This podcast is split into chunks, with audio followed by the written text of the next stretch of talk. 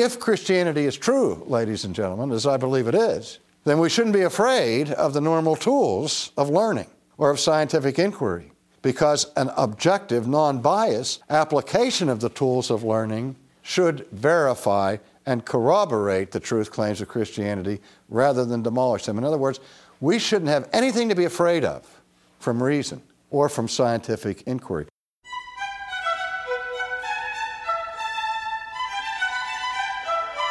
Apologetics can be an intimidating subject.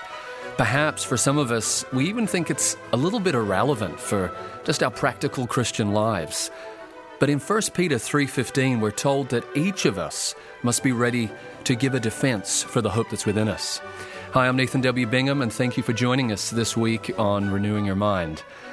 In that verse in 1 Peter 3:15, Peter is not speaking to those who are studied or learned in the church. That command is for each of us. And that's why Dr. Sproul was so passionate about helping Christians know not just what they believe, but why they believe it and how to give a defense for that hope that's within them. Here's Dr. Sproul. We're going to continue today now with our study of apologetics. The term apologetics comes from the Greek word apologia. We find it in the New Testament where the Apostle Peter gives the admonition to the Christian to be ready always to give a defense for the reason of the hope that lies within us. And I mentioned that the task of the early church in many cases was to answer the critics who were giving distorted reports about the actual behavior and beliefs of the Christian community within the Roman Empire. But also, I mentioned how the early church fathers, who were intellectually inclined, engaged in a duel with the philosophers from the Hellenistic Empire, and that those philosophical debates also contributed to the church's developing a full orbed apologetic. Now, what I mean by that is this one way in which the church engages in apologetics is every time somebody raises an objection, whatever that objection is, we have to respond to it point by point by point. I remember being on a college campus many years ago with John Guest, the British preacher and evangelist, and John was doing an evangelistic outreach mission on this university campus, and I had been with him and I was standing next to him when one of the more intellectually inclined students began to confront John with questions and objections to the truth claims of Christianity. And patiently, one by one, John answered this fellow's questions. And after about 20 of those responses, and the fellow went to number 21, I interrupted. I said, Hold it just a second. He said, What? I said, You know, he's just answered 20 of your objections to you to your satisfaction. But no sooner does he answer one than you're right ready for the next one. How long is this going to go on? Somehow I have the feeling that you really are biased against the truth claims of Christianity, and what you just want to do is debate it all day no matter how well your objections have been answered, and stop them short right there. Well, the point is that that is our task because as many objections as come, we're going to have to reply to them as long as history continues and people are making objections. But on the other hand, there is what I call the positive task of apologetics, where Christian philosophy constructs a whole philosophical defense for the truth claims of Christianity that should be applicable to every culture, every theological or philosophical environment in which the church ever finds itself. So, in that sense, that's when the apologist goes on the offense and constructs some kind of case for Christianity. Now, in the history of the church, we've seen this. We've seen apologetics be both defensive and offensive answering the objections that people raise, and at the same time setting forth its own case for the truth.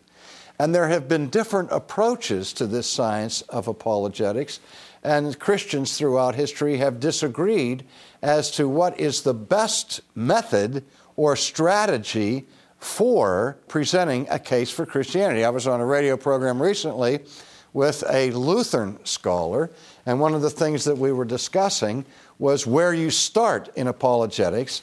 And of course, I've always taken the position that the starting point of Christian apologetics is the demonstration of the existence of God. If you can get that established at the beginning, the rest is easy.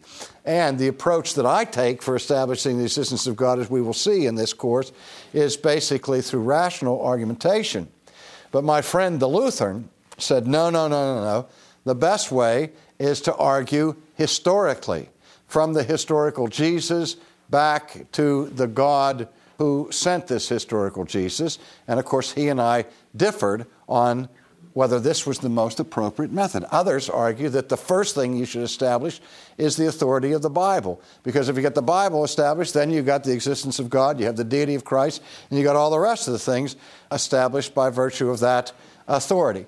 So we will spend some time in this course looking at the different approaches. And I will point out along the way how people differ from my approach on this.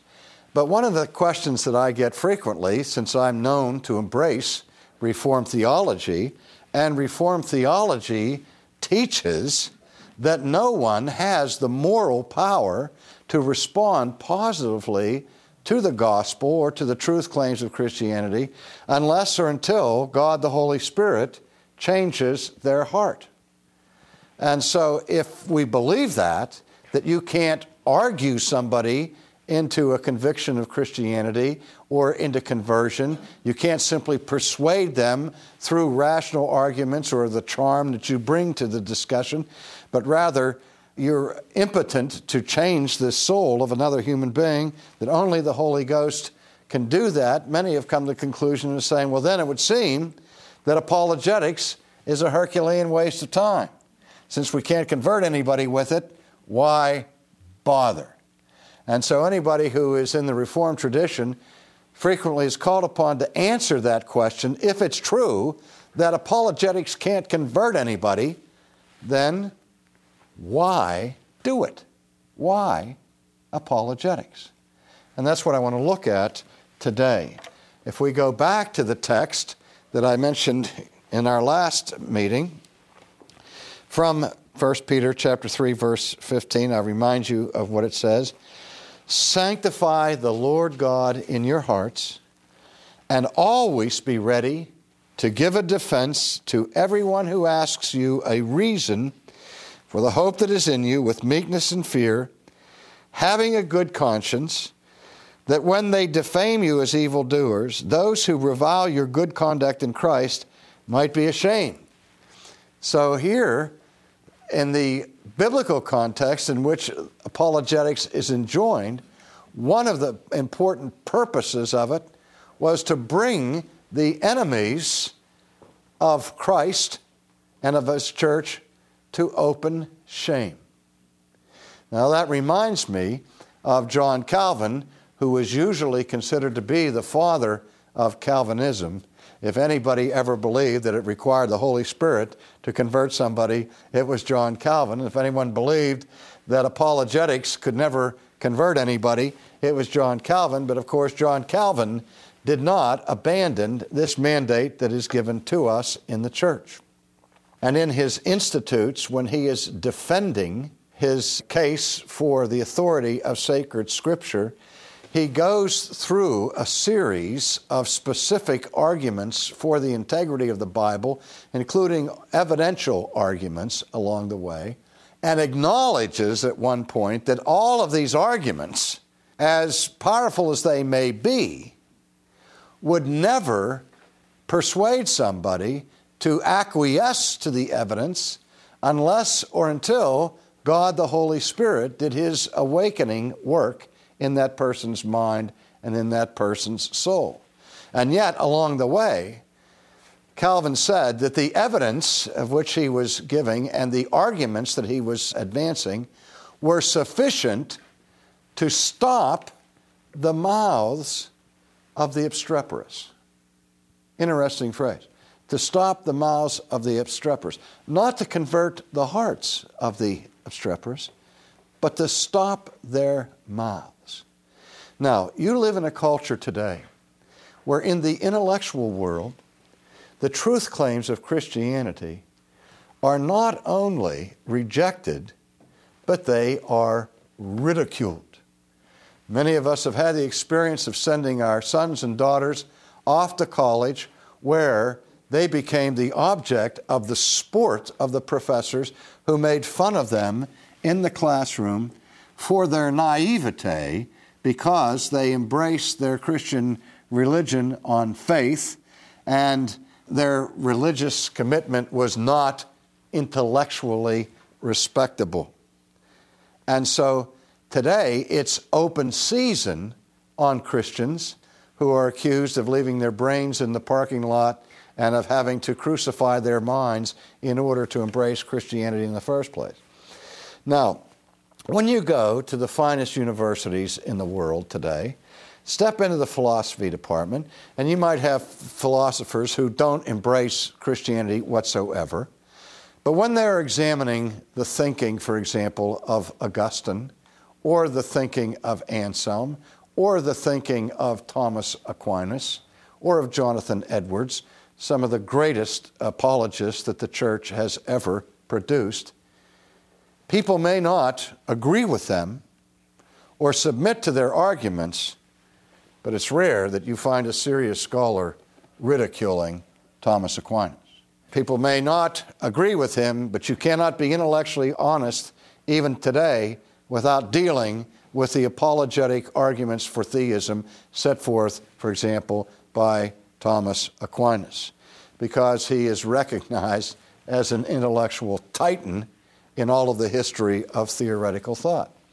And in the Middle Ages, in the university system in Europe, where theology was seen as the queen of the sciences and philosophy her handmaiden, namely, where philosophy was seen as the maid servant to assist the queen, people were atheists. There were atheists in the Middle Ages, but they were pretty quiet in the culture because the assumption was in the intellectual world that to deny the existence of God, for example, was to commit intellectual suicide because the case had been made so powerfully by Christian apologists at that time that people who didn't embrace the faith pretty much kept their mouths shut. And that's what Calvin is saying with respect to the task of apologetics to stop the mouths of the obstreperous. That is, to put restraints on those who are unbridled in their ridicule of the Christian faith. Now, remember what Peter is saying here in the first century is that the Christians are being reviled. That is, they're being ridiculed. And he said, You need to be standing ready at every moment to give a response to that reviling and to that ridicule, that you might present the reason for the hope that is within you, where you're not just standing there saying, you know, I believe because I took a leap of faith and I jumped into the abyss and hoped that Jesus would catch me, but rather, we are called as Christians to give solid answers to people who are raising questions and objections about the truth claims of Christianity and against those who are ridiculing the faith to put them to open shame. Because remember, in the Old Testament, Israel, is declared by the psalmist that it is the fool who says in his heart, There is no God. In our culture today, somebody who says there is a God is regarded as a fool, unscientific, unsophisticated, irrational, and the like.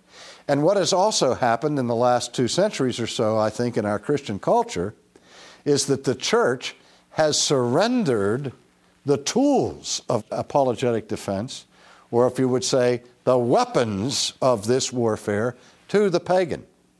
The pagan said for years and years and years that Christianity is not rational and that Christianity is not scientific.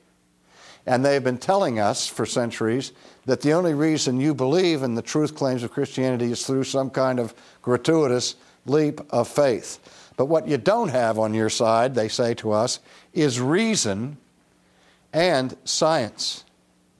Where what I'm going to try to demonstrate in our course on apologetics is that it is irrational to deny the existence of God and unscientific to reject the historic truth claims of Jesus of Nazareth.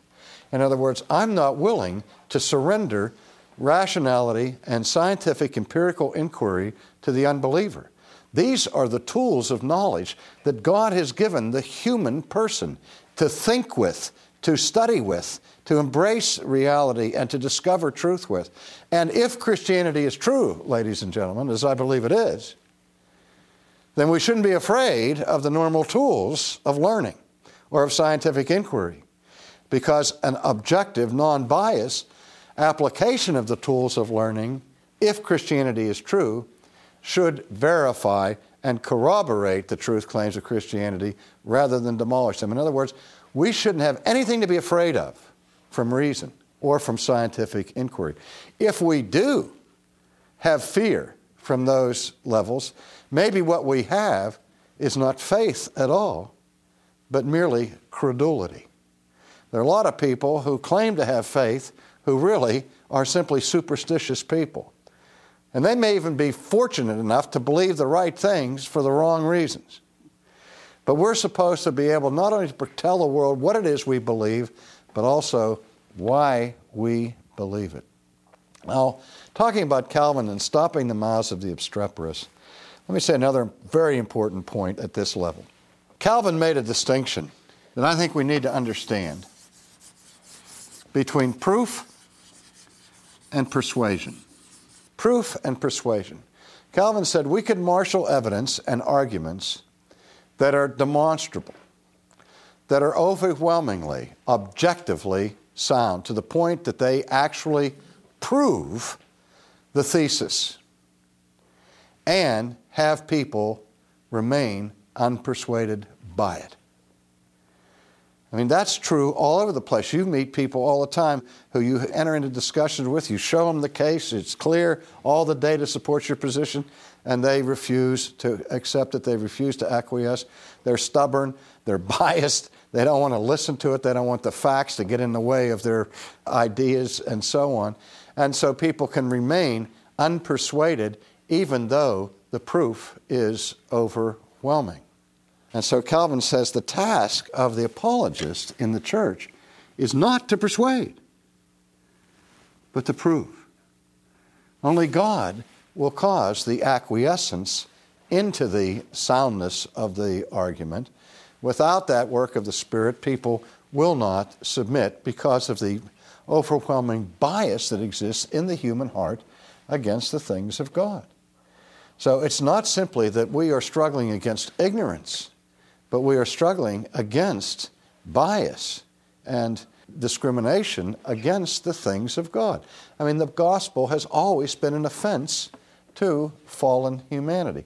And so the apologist has to understand that when he goes about his work, that his task is not the persuasion, but the proof, to give a sound argument.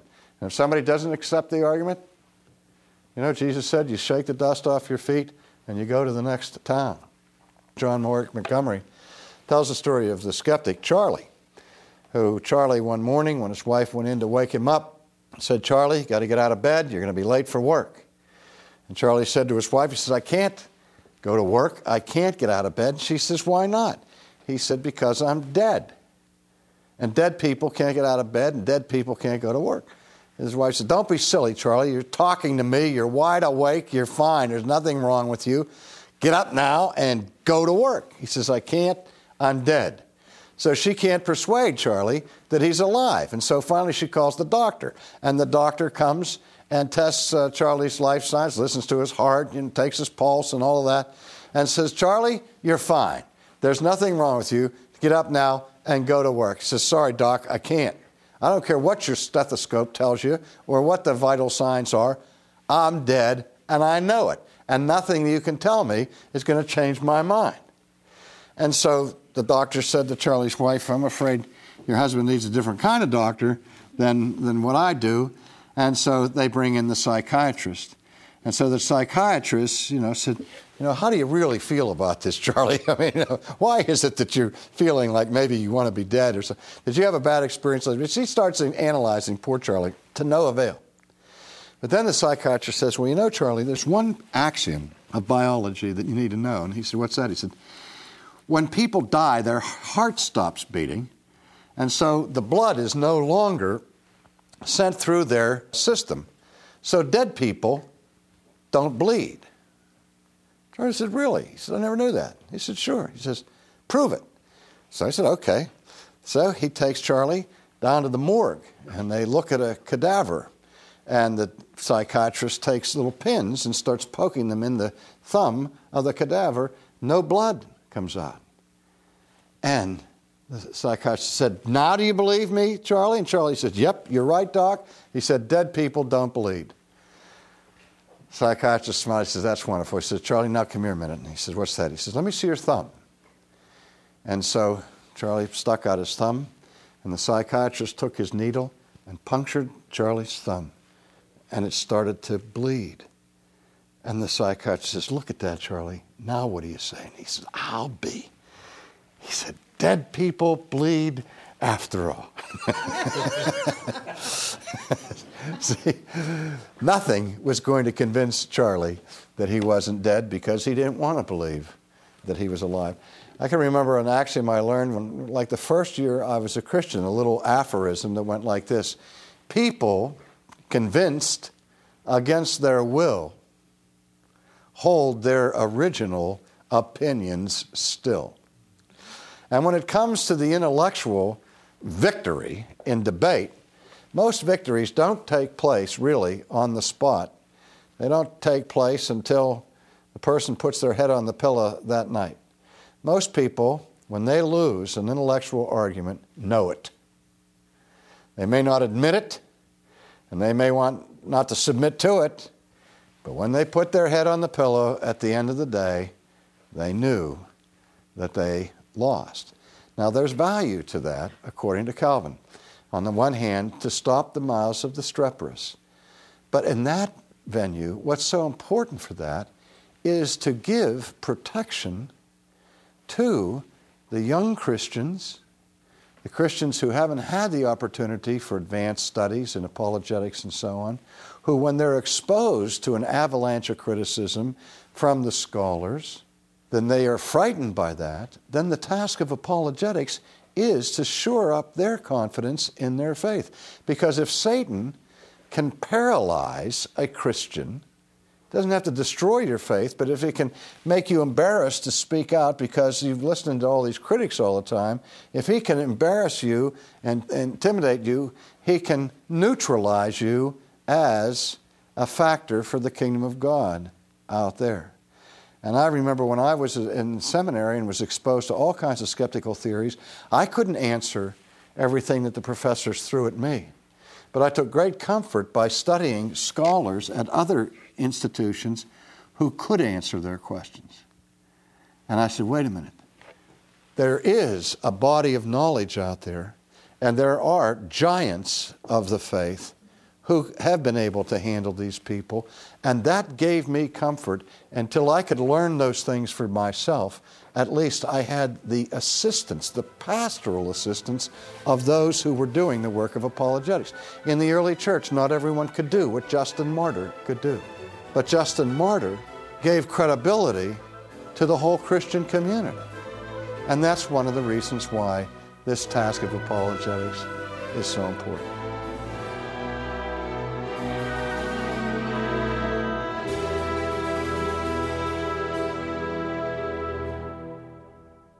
Well, I've certainly felt that intimidation and pressure as I've sought to share my faith and answer objections that people have brought to me. But isn't it liberating when you realize that you don't need to have all of the answers? You just need to know where to go to find those answers. And that's why Dr. Sproul founded Ligonier Ministries and began renewing your mind.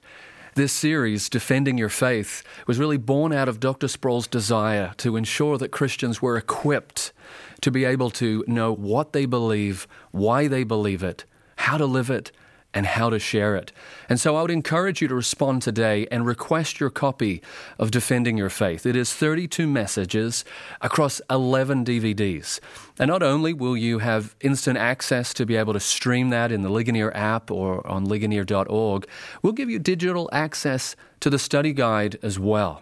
This is a wonderful resource that even my family has used in our homeschooling efforts. So respond today and request your copy of Defending Your Faith by visiting renewingyourmind.org or by calling us at 800 435 4343. And your generosity today will help other Christians be able to feel a bold confidence as they seek to share their faith.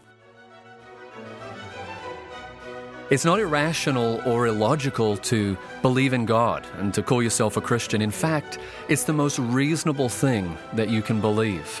And we're going to learn why tomorrow as Dr. Sproul continues his study, Defending Your Faith, here on Renewing Your Mind.